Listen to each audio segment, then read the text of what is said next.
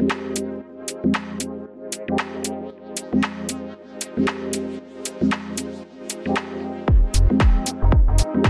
everyone. Duncan Fletcher here, PAADS Executive Director. I'm back along for another PAADS podcast with my colleague Stephanie Thorburn. Stephanie, how are you doing today?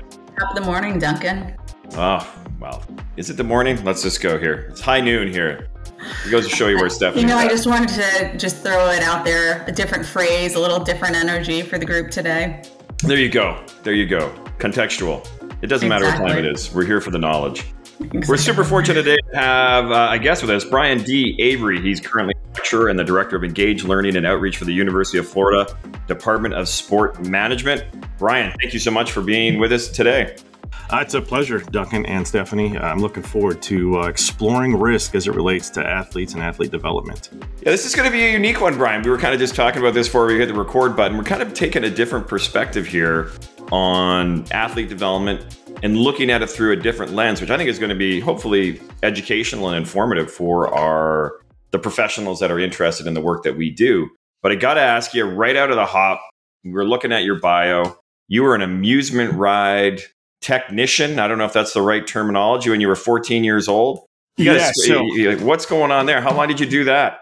Wow. So as as I would say uh, when I'm speaking with my parents or anything in, in that realm, that I had cotton candy in my blood early on uh, in my career. Right. My father had exposed me to the amusement industry at a very early age because he himself was in it uh, in a safety capacity. So less than a technician and more just an operational safety professional. Uh, I have evolved my thinking over time, and it seems to apply uh, and has been tested in courts and things of that nature in the classroom uh, in a multitude of aspects beyond just amusements, both in events, sport, recreation. Uh, so, what I have learned through my experiences and exposures uh, to standards, to practices, to risk matrix, you name it, hazard analysis, uh, and observations, I have been able to apply to a multitude, like I said, uh, of environments, uh, including amusement parks and/or rides and devices. Absolutely. And I guess the question I have to ask is that you have gone down this road of safety, risk mitigation, and the whole nine yards. It makes me pause for a minute to think that just perhaps some of those traveling amusement rides that are going around from city to city may not be the safest. I don't, do you have a comment on that, Brian? Am I Yeah, putting you on the spot? no, no, no, no. Uh, I, I have thoughts and theories, if you would. Uh, primarily, uh, when you're considering what are cons- uh, known as carnival operators or mobile amusement providers, uh, one school of thought is that each time that uh, you move to a new location, they are set up, examined, inspected, uh, and/or meeting the manufacturer specifications, and therefore uh, they should be a safer experience. Oftentimes, though, those that are conducting the inspection and or operating the equipment uh, are not trained appropriately uh, to do so. Uh, the employment uh, factors, if you would, are thin uh, at best in that line of work. Uh, so finding qualified people that want to travel at this point in day and age is difficult. And as a result, be cautious.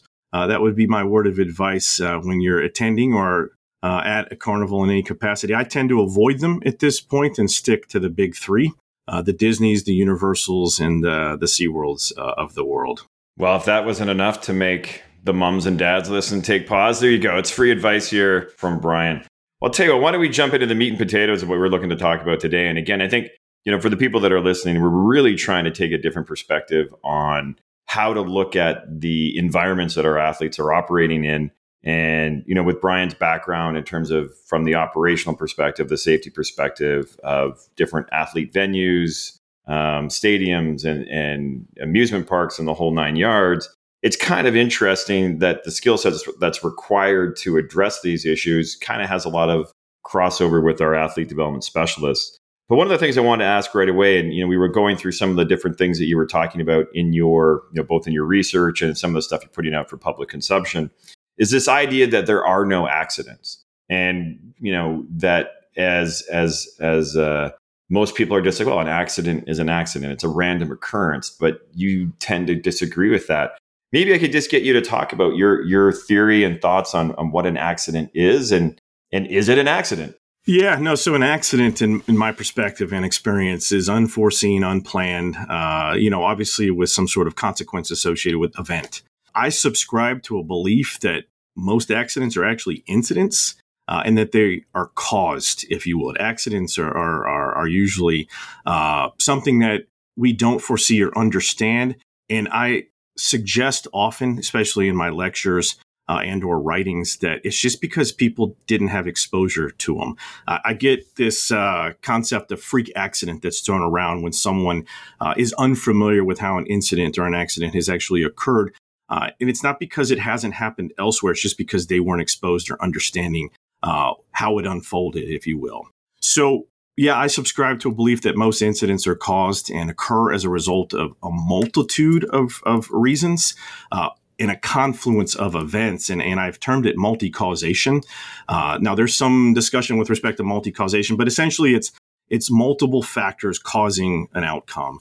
Uh, now, I'm not suggesting that accidents don't just happen, but I do believe for the most part they are foreseeable. It's just due to limitations in people's awareness, risk perceptions, financial constraints of an organization, or time limiting factors that accidents that could be prevented or not because of those limiting factors. So, uh, my use of the word incident is suggestive that we should be able to foresee the known uh, and or address it in a meaningful way through mitigating and uh, eliminating factors.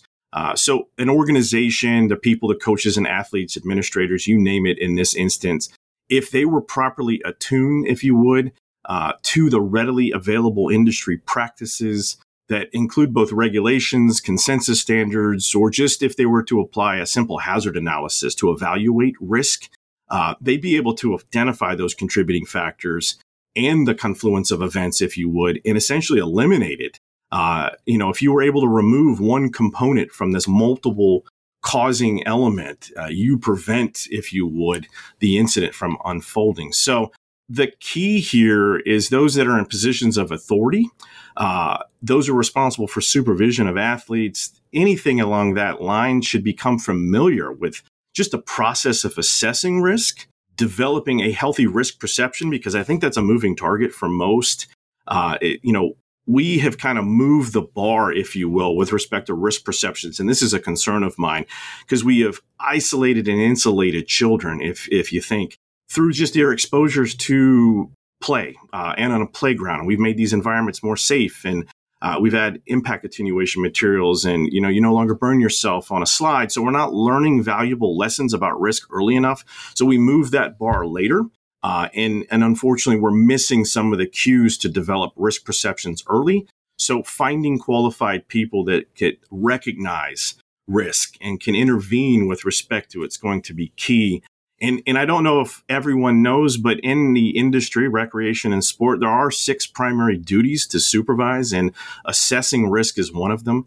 Effective planning, proper instructions, warnings, providing safe environments, evaluating physical and mental conditions of participants, uh, and essentially providing emergency care are all parts of that aspect. So you got to start with safety instructions. You got to teach the basics, obviously, but if you don't know, you better find someone who does so that they can assist.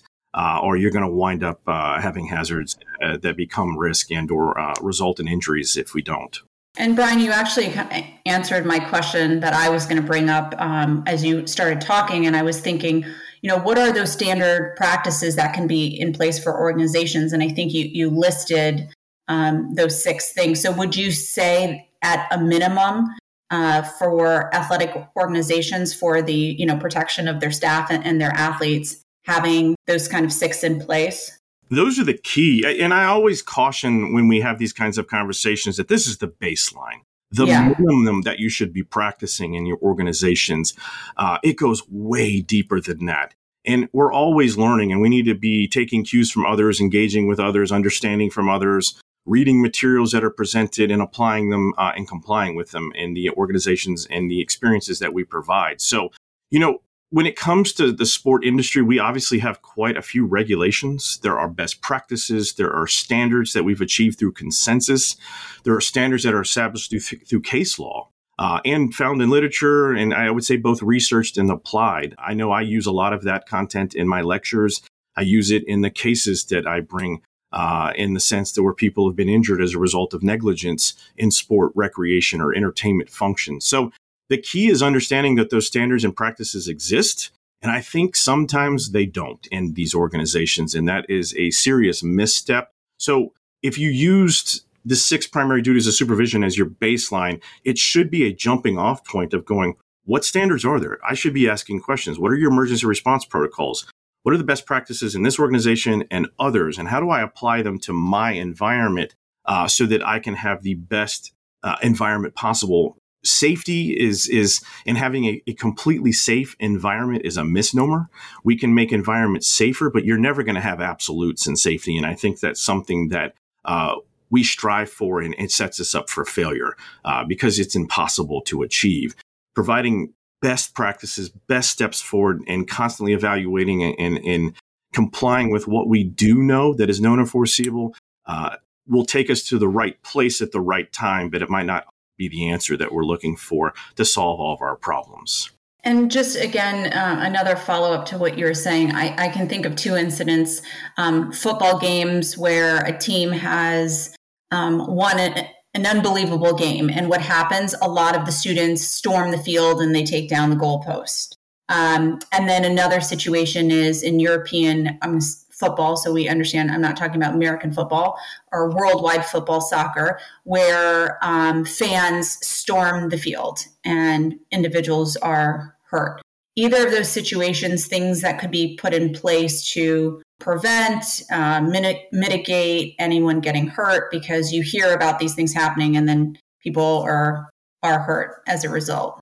Yeah, and I mean, you can go back as far to the Hillsborough disaster, where penning was uh, a concept that was being used, and obviously it ended in catastrophe uh, as a result of crowd management failures. Uh, the the crowds that are attracted to live entertainment and sport are massive. And as a result, we need to have qualified and competent people that are addressing crowd considerations. And I don't know if most realize that in NFPA life safety codes and beyond that, International Association of Venue Managers, I could go on, uh, there are codes for crowd management concerns. And there's baselines, if you will. For every 1,000 people that are in your care, you should have uh, a minimum of one qualified crowd supervisor or manager on the premises. So for each additional 250 people, additional crowd managers, if you would. And they need to be trained in recognizing potential threats to the environment so that they can respond accordingly. I do think it's difficult in most environments where crowd rushing occurs in fields uh, to be preventive in the sense that when it starts to intervene uh, to facilitate it safely, because it's it's impossible uh, because you get into trampling considerations and things like that. Beyond that, though, I think there needs to be some more punitive kind of responses or threats prior to to student bodies and or those that might be participating in those kind of uh, concerns. Because it's just a matter of time before someone dies as a result of it. We've seen that in situations like black friday at walmart uh, where crowd rushing has trampled people. We've seen that in Astroworld and live entertainment, where 11 people died as a result of crowd concerns. We see that with the Hillsborough disaster, where 100 people died or plus uh, in that environment there's examples of this everywhere. What are we waiting for? Uh, and that is my primary concern is that we know how to manage crowds. We know how to do so effectively. If we had proper protocols in place, we could address. But theoretically, all those best laid efforts won't amount to a hill of beans if you don't have some sort of consequences. And that gets into what's called the three E's, which is that if we can't engineer the hazard out, if we can't educate people with respect to that hazard, we need to enforce uh, in some capacity. And I don't see a lot of that. In $100,000, $250,000 fines, donors step up, pay them, move on. Uh, it was a win in the end. But I fear we're heading for a catastrophe if we continue. Uh, and it seems to be happening more and more uh, in those environments, unfortunately. Well, I guess to kind of put a bow on that thought, that's disturbing that it's sort of continuing to increase. It seemed like something that sort of happened in the past and now is kind of boomeranging, boomeranging back.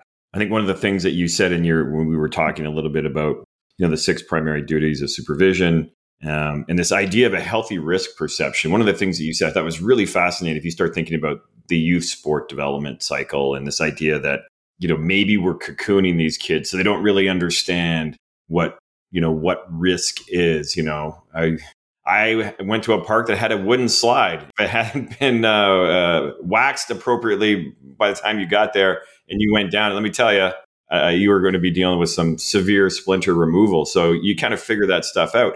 What's your what's your thoughts on that? Sort of a, as a safety guru in that regard, and a risk mitigation guru. Like, what's your thoughts on the impact of sort of this this engineering the the risk out in terms of how it could potentially apply to to young athletes and and how parents perceive what's going on with their young athletes in sport? Yeah, obviously, uh, we've done a lot in the way of risk over several decades. Uh, we have improved measures that we mitigate and eliminate what we consider to be known and foreseeable hazards but at the end of the day, I, you know, yes, it has prevented deaths and or uh, injury as a result of those measures, but uh, because of a lack of exposure to risk, we we seem to just be kicking the can down uh, the street. And, and unfortunately, if you don't understand risk, if you don't frame it and relate it to your life in some meaningful way, and, and do an analysis, if you would, of the potential pitfalls associated with your actions or the actions of others or even the inactions,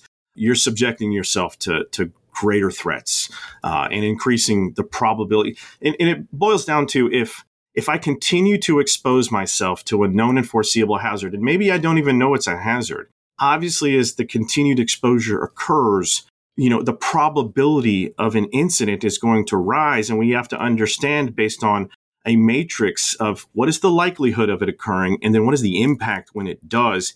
And it, one thing that, that bothers me to no avail is I see athletes continuously riding scooters and things of that nature without helmets. And yet I could propose statistics on the number of deaths and or people maimed as a result of riding scooters, uh, either right or wrongly in these environments without proper protection because it might look bad uh, you, you, know, it's it's not worth the risk. And and I, I, I subscribe to this you know concept repeatedly in my classroom of if we know, then you have a responsibility to comply.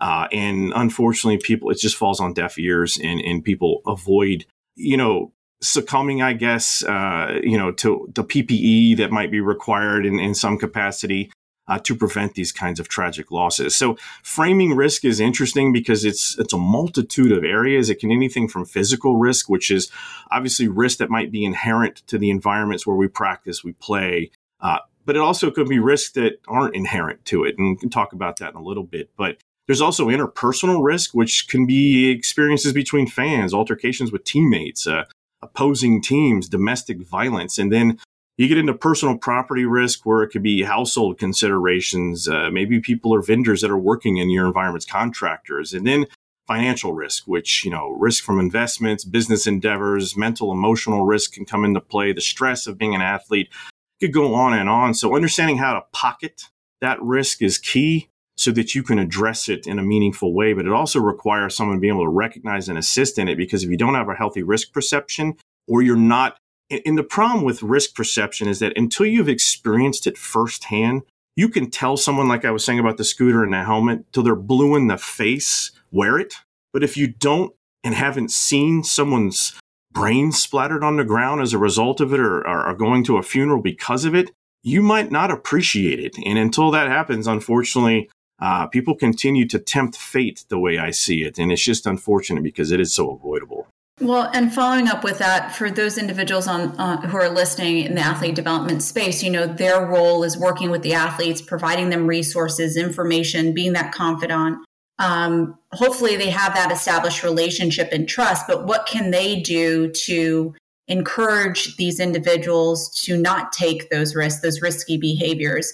Um, you know, besides like showing a graphic picture of someone whose whose brains have been splattered, what can they do to help prevent those risky situations? Yeah. So, you know, when professionals are working with athletes and athlete development capacities, and you're trying to alter the roles to what I believe are like unforeseen circumstances, you know, that's difficult uh, because, as I stated earlier, uh, you really need to have someone that has a healthy risk perception that can even intervene, uh, which goes back to those six primary roles of, of uh, supervision. It's who was qualified and competent enough to actually assist with that practice to intervene and or understand where someone's risk perception falls short. Uh, you can tell stories. I know that we we uh, have become good at that. At least that's my perspective uh, in, in, that regard. Uh, but you know, unless, like I said, people have experienced it firsthand, it will often fall on deaf ears. Uh, so stories will only go so far. I do believe bringing in qualified people who have experienced firsthand some elements that might be applicable to an athlete in these roles or environments can go a long way with building a healthier risk perception. Uh, but uh, I don't know. I, I think because risks in the perception shift over time based on experiencing, you know, we can only do so much with informing and warning people. Uh, and, and like I said, unless you're using graphic materials, oftentimes that content can is dull, uh, unin, uh, uninspirational, and or doesn't land with a person. Uh, so you might, when you're faced with adversity, not recognize that you are exposed to a hazard in the first place until it's too late.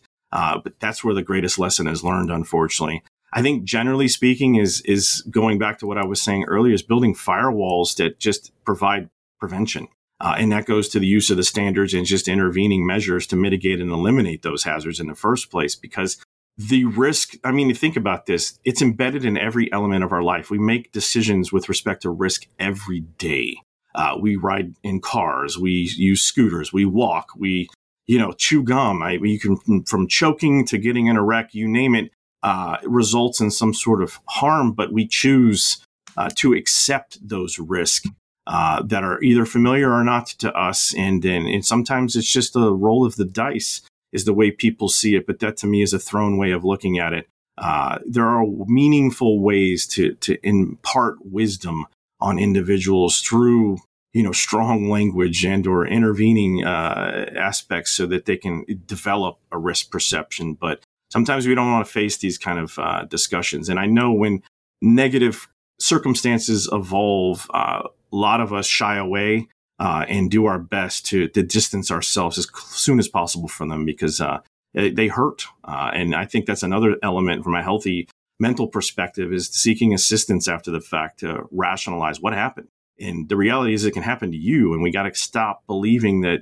you know, just because it wasn't you that day, it won't be you tomorrow kind of concept. I think what's interesting too is that, you know, I think in a lot of ways, the role of the athlete development specialist in our world is to kind of act as the individual that in many instances helps inform the athlete about some of these risks. So, like your financial risk, your peer risk. You know, obviously, our, our folks aren't necessarily on the medical side, but, you know, they usually have enough knowledge to be dangerous. You know, think about this from a nutritional perspective, sleep perspective, whatever the case may be. So I think one of the, you know, as you're saying, as you're kind of walking through that and saying it's really challenging to get these messages across, what are the best practices? Uh, and I know in your research you talk about signage in, in events, but what are the best practices to communicate to a group about you need to think about this? Yeah. This is how you need to do it. And and they may or may not listen, but what are the best practices to have the maximum level of impact when you're dealing with a, a population? Yeah, so I mean, I, know you mentioned signage, and I do believe that's important because it reinforces uh, behavioral uh, expectations in certain environments. Uh, but those expectations should be built on internal policies, procedures, and standards. And as I said earlier, you know, using something like the three E's concept, where if you can't engineer the hazard out, we need to educate with respect to that hazard. And if you can't educate or engineer it out, you need to enforce uh, certain policies. But you know, and I, I do believe it all should be within positive examples or framework. Uh, so predictable hate behavior, if you will, as it relates to safety, uh, is never achievable. And I, I think we kind of touched on that. Like I said, you can provide a safer environment, but you're never going to achieve absolute safety. Uh, so safer environments can be achieved with a combination of elements, which include the proper supervision piece, uh, having appropriate instructions, uh, but your competent supervisors, coaches all need to be able to spot risk and intervene in order to facilitate continuing the activities that they create safely or as safe as possible. So that requires that constant supervision in, in proximity to whatever the experiences might be and recognition, whether you see behavioral shifts even in, in your athletes and saying, hey, let's talk. Let's go get a coffee. Let's walk. Let's do something so we can build these relationships so people recognize uh, that there's an open door policy for having these kind of conversations and they've got my back because they got my back on the field. They got my back off the field kind of thing. So the the purpose of intervention, if you will, is to avoid serious matters arising, and I think that is the best method here. Uh, you know, so we do have examples of known risk, and, and I, I could give you all of those in some sort of list that might be thousand pages long, right? Uh, but that sounds you know, like it might be depressing to go through that. extremely, right? But and that's the thing is that we don't want to hear it because it, it is depressing. Risk management is boring to most. Safety and incidents or accident discussions are depressing uh, for most, and or we avoid them at all costs. So you know, how do you make it a positive interaction? Well, because you are qualified enough to me uh, as a supervisor to intervene to, to, like I said, facilitate it continuing safely. So they never have to be exposed to it, which continues that, you know, lessening, if you will, or reduction in a person's healthy risk perception. But at the same time, you have an obligation as a supervisor providing these activities and experience, a duty, if you will, that's heightened because these people are in your care. So, you know, providing proper, proper warning messages, verbally addressing uh, concepts and providing information that's relevant to the task are, are key uh, to success. I know that you get back to the signage piece, those signage elements should just reinforce what it is that's already been discussed. And, you know, signage, if you do have it, should be bold. It should be simple. It should use pictograms. Uh, you know, you need to know uh, what those hazards are in the environments that might be of concern to your athletes and both on and off field activities too. So when you craft signage, maybe your signage is not just simply about equipment requirements, but financial decisions or behavioral changes, you know, the see something, say something uh, mindset. So, you know, you're, you're watching everyone's back, if you will. It's a family. I don't, if you don't have strong relationships in these environments, uh, most of these efforts are just going to fall flat, uh, unfortunately. So, uh, and if you do have signage to reinforce these cues in the environments, uh, once complacency sets in with them, people ignore it. So you got to change it up. You got to move things. Otherwise, that noise just, you know, that's interesting. I've, I've, I've, heard that before. That basically, after a period of time, not sure how long it is, it basically just becomes part of the uh, environment. So yeah, that's a strategy. You got to move that around. You got to keep it fresh. Yeah, you got to keep people guessing. Uh, it, as soon as something becomes routine, uh, it's just you can't. I think of all of what we encounter on a daily basis in regard to signage or just lessons learned, content that's uh, imparted on us, you name it, instructions. You know, after all, just our eyes roll back in the back of our head, and we just can't comprehend. Uh, you know, we're only human after all. We're not machines, and we cannot. We're not limitless uh, in our ability to consume data, process that data, and respond to that data. So we got to be cautious in how much we impart on them uh, because it can get them into trouble. Absolutely. Just a real life example. I was at a sporting event last night, and I remember probably because I was thinking that we were having the, this conversation today. But we walk into the first set of doors, and it's all these people walking in, and the people inside the door said, oh, you can go all the way down at the end. And I'm thinking, why aren't there people outside the doors with the doors open so people understand that thousands and thousands of people don't have to go into one set of double doors? 10 sets of double doors allow people to go in.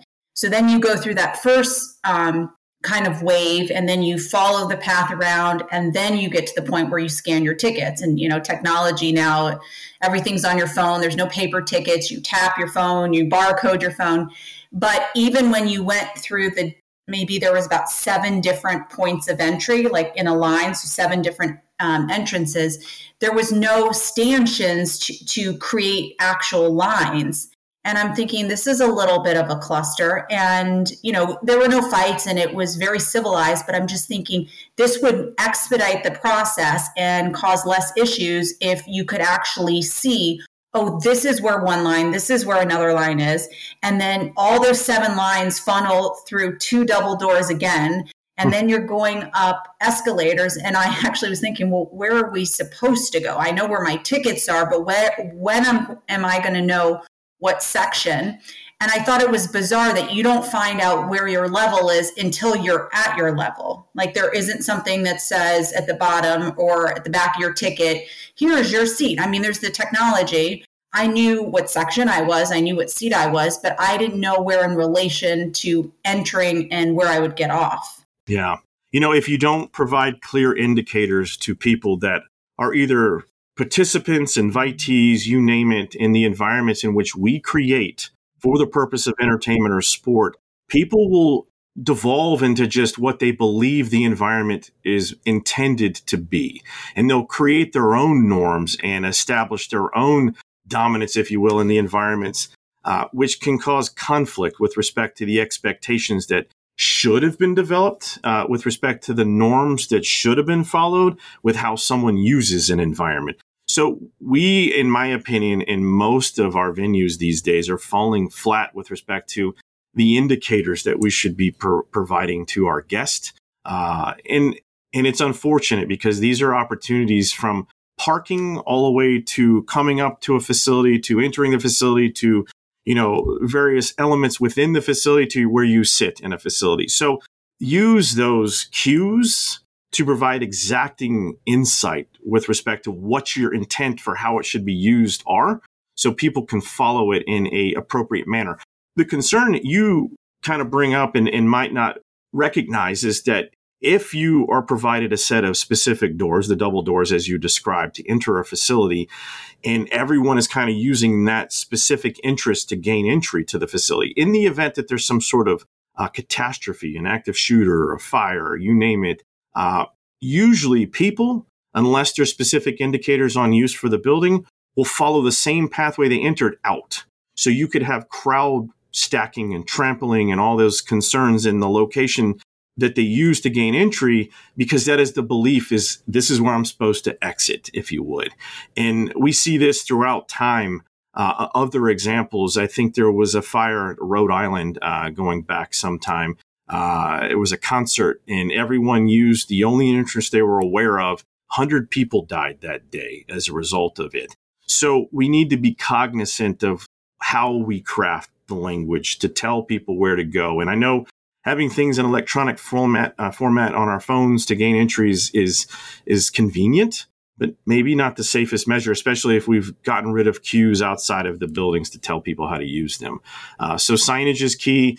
One of my biggest concerns is that when we craft signage, we theme it because we're trying to, you know, bury it. Is the way I see it. Uh, it should be exacting and there's standards for it. There's standards for all of what we do, if you would.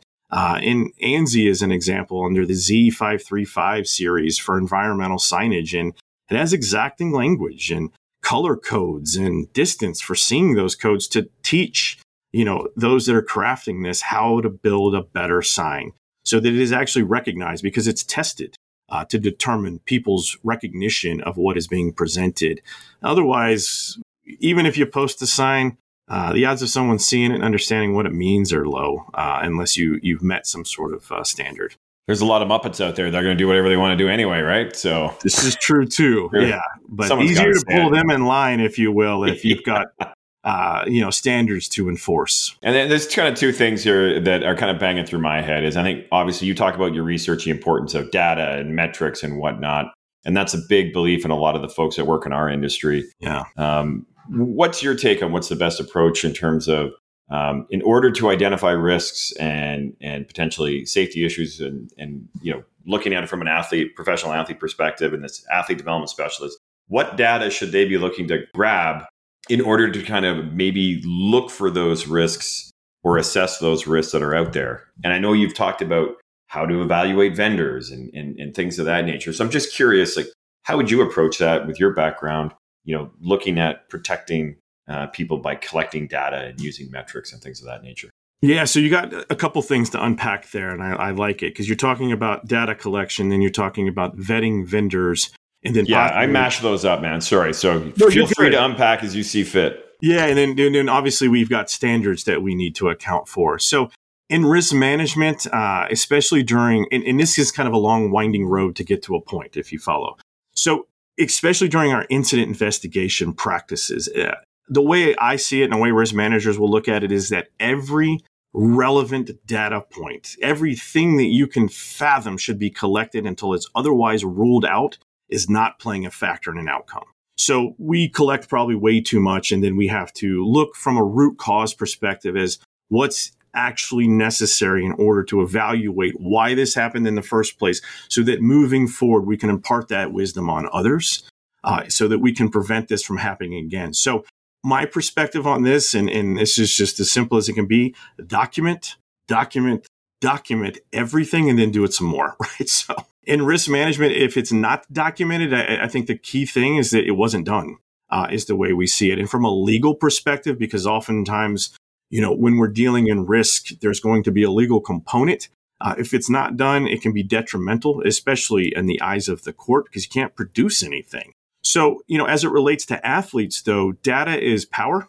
Uh, it is information. And much like risk management, the more we know, the better we can predict outcomes and address those known and foreseeable considerations. So I think there's a lot of parallels there because once we've identified them, we can intervene. So as my risk perception shift and or my understanding of, of the nature of risk with relationship to the data, uh, I can go, whew, this is showing me a pattern. Uh, let me intervene here. So when you're capturing uh, the more detail, the better, especially from an athlete perspective, in my opinion, at this point. Uh, in risk management, it, there's this primary method of modeling risk, uh, and it's called near miss data. And unfortunately, we don't as an industry do a real good job of near misses. So I give you an example. Like imagine you have a 20 year old who slips and falls on a walkway.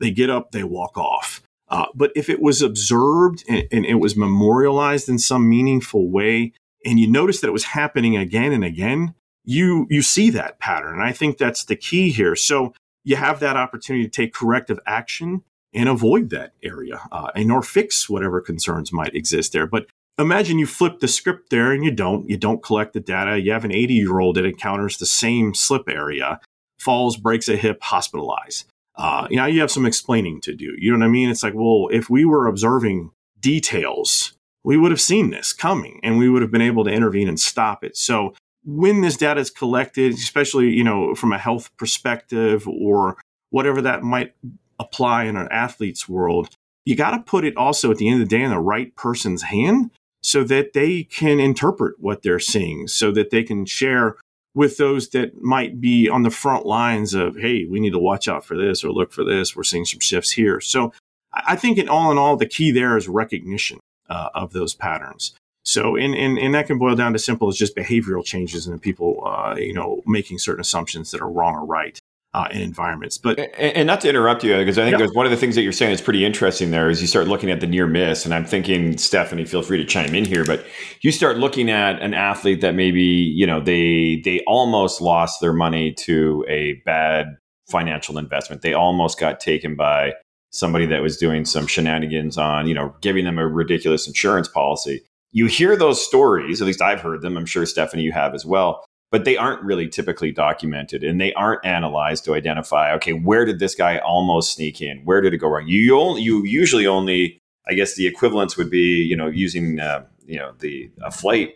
Usually we're only dealing with the car crash or the plane crash and we're looking at the wreckage at that point we really aren't looking at the near misses. So i think that's a really interesting point to to kind of step back and rethink how we examine how our athletes are integrating with the wider world and where things maybe have come close to going off the rails and then analyzing that for like i said that, that near miss concept which i find particularly fascinating.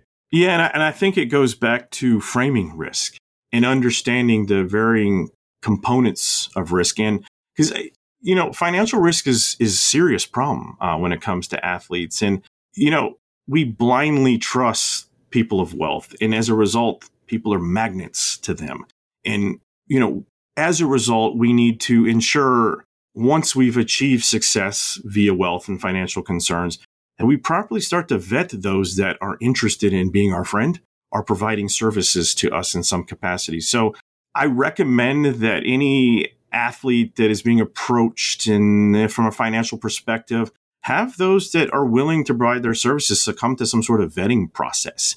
Do due diligence with them because these near misses, which probably should be documented and researched with respect to financial concerns, uh, are plaguing uh, you know athletes. So there are ways though to overcome it even without knowing what those near misses were. Uh, and it boils down to prove what you say you can do and back it up contractually and use attorneys to craft those documents. Uh, in my opinion, and this is never settle for the first options provided. You got to listen and learn from multiple people, get reference, proceed with caution, trust but verify, if you will, if we're going to use short snippets. Uh, beyond that, I mean, there are experts in every field. Uh, and if you're going to consider those experts uh, and approach them yourselves, vet them too. Uh, and that can be with respect to insurance. Uh, what kind of life insurance? Who's going to get power of attorney if I'm injured? What kind of living will do I need? Uh, you know, based on your profile, however high profile.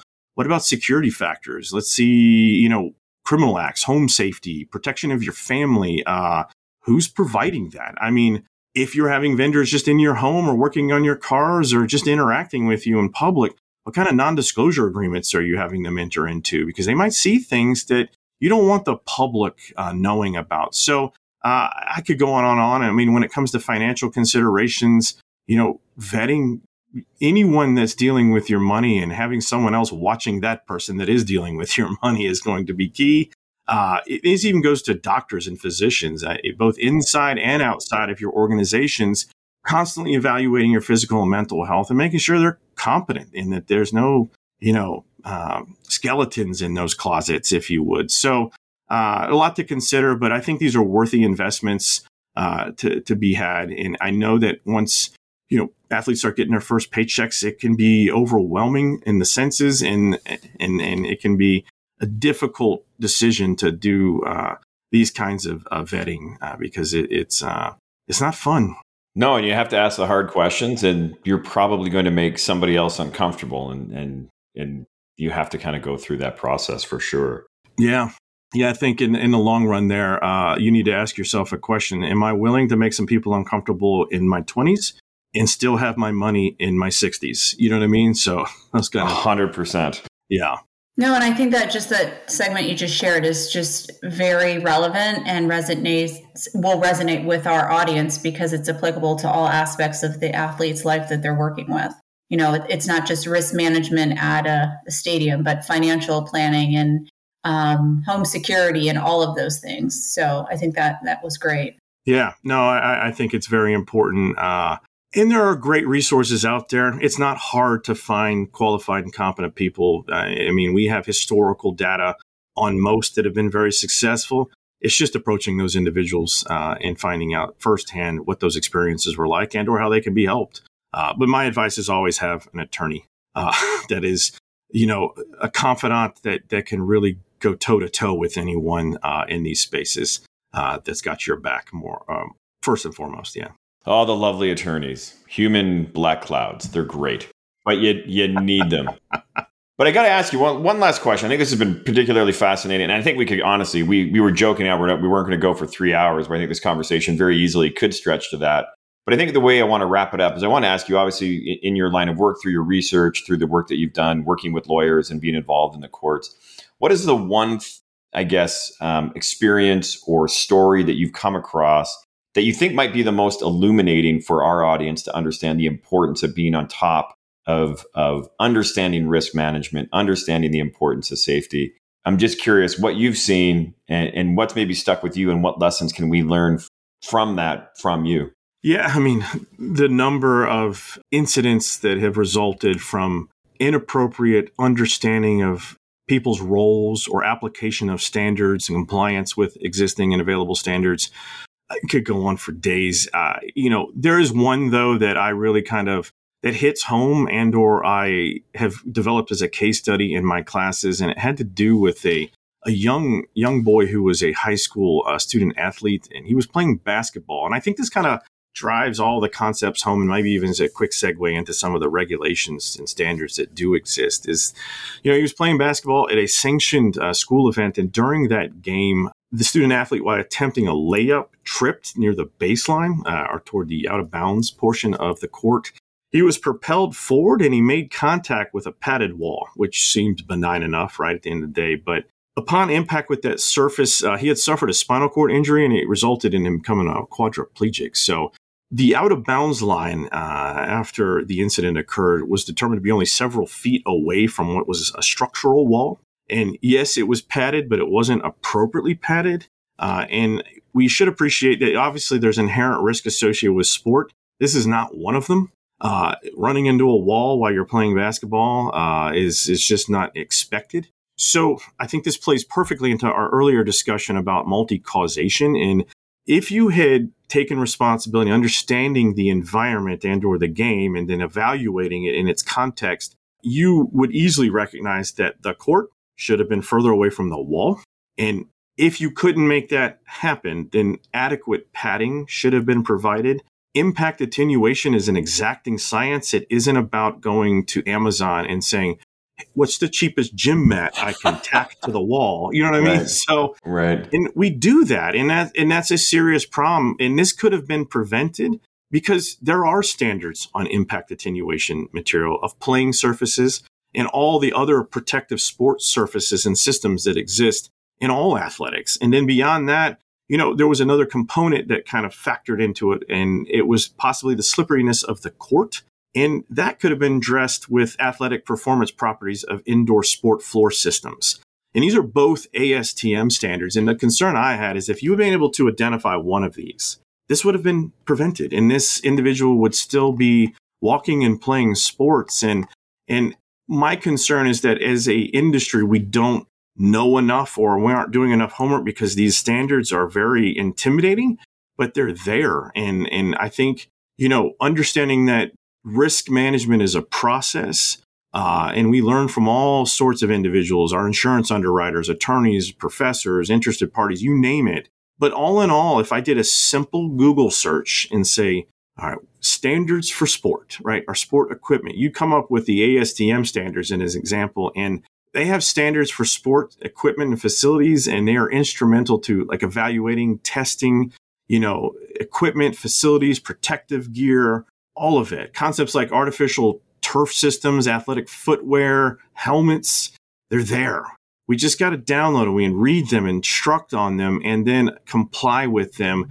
And I, I subscribe that even if I'm in a role as a supervisor, it is my duty and obligation to know them and use them. But I also believe we should be sharing this with our athletes so that they can act as a reinforcing agent of going, hey, we're not complying with this today. And I mean, it can even simple as does the shoe that was provided for you to wear, is it appropriate for the surface, your foot size, and the role you play on the field? And, and I don't think we ask those questions enough and or impart that kind of wisdom on our athletes. So it's frustrating to me. Well, I, I appreciate you sharing that story. And again, I thank you for taking a ton of time today to talk to us. And I think it, the different perspective that you're able to bring to the table here, I think hopefully gives uh, our members uh, some food for thought and maybe a different perspective in terms of how to look at some of the challenges their athletes may face, both uh, in the wider world and in the working space uh, yeah. at their at their various uh, practice facilities and whatnot. Yeah. Um, so with that, um, thank you so much. Thank you. Brian Avery from the University of Florida. You can check him out at briandavery.com. Thanks again for making the time to come uh, and speak with us today. Yeah, and it was a real pleasure, Duncan and Stephanie. I appreciate it. Thank you.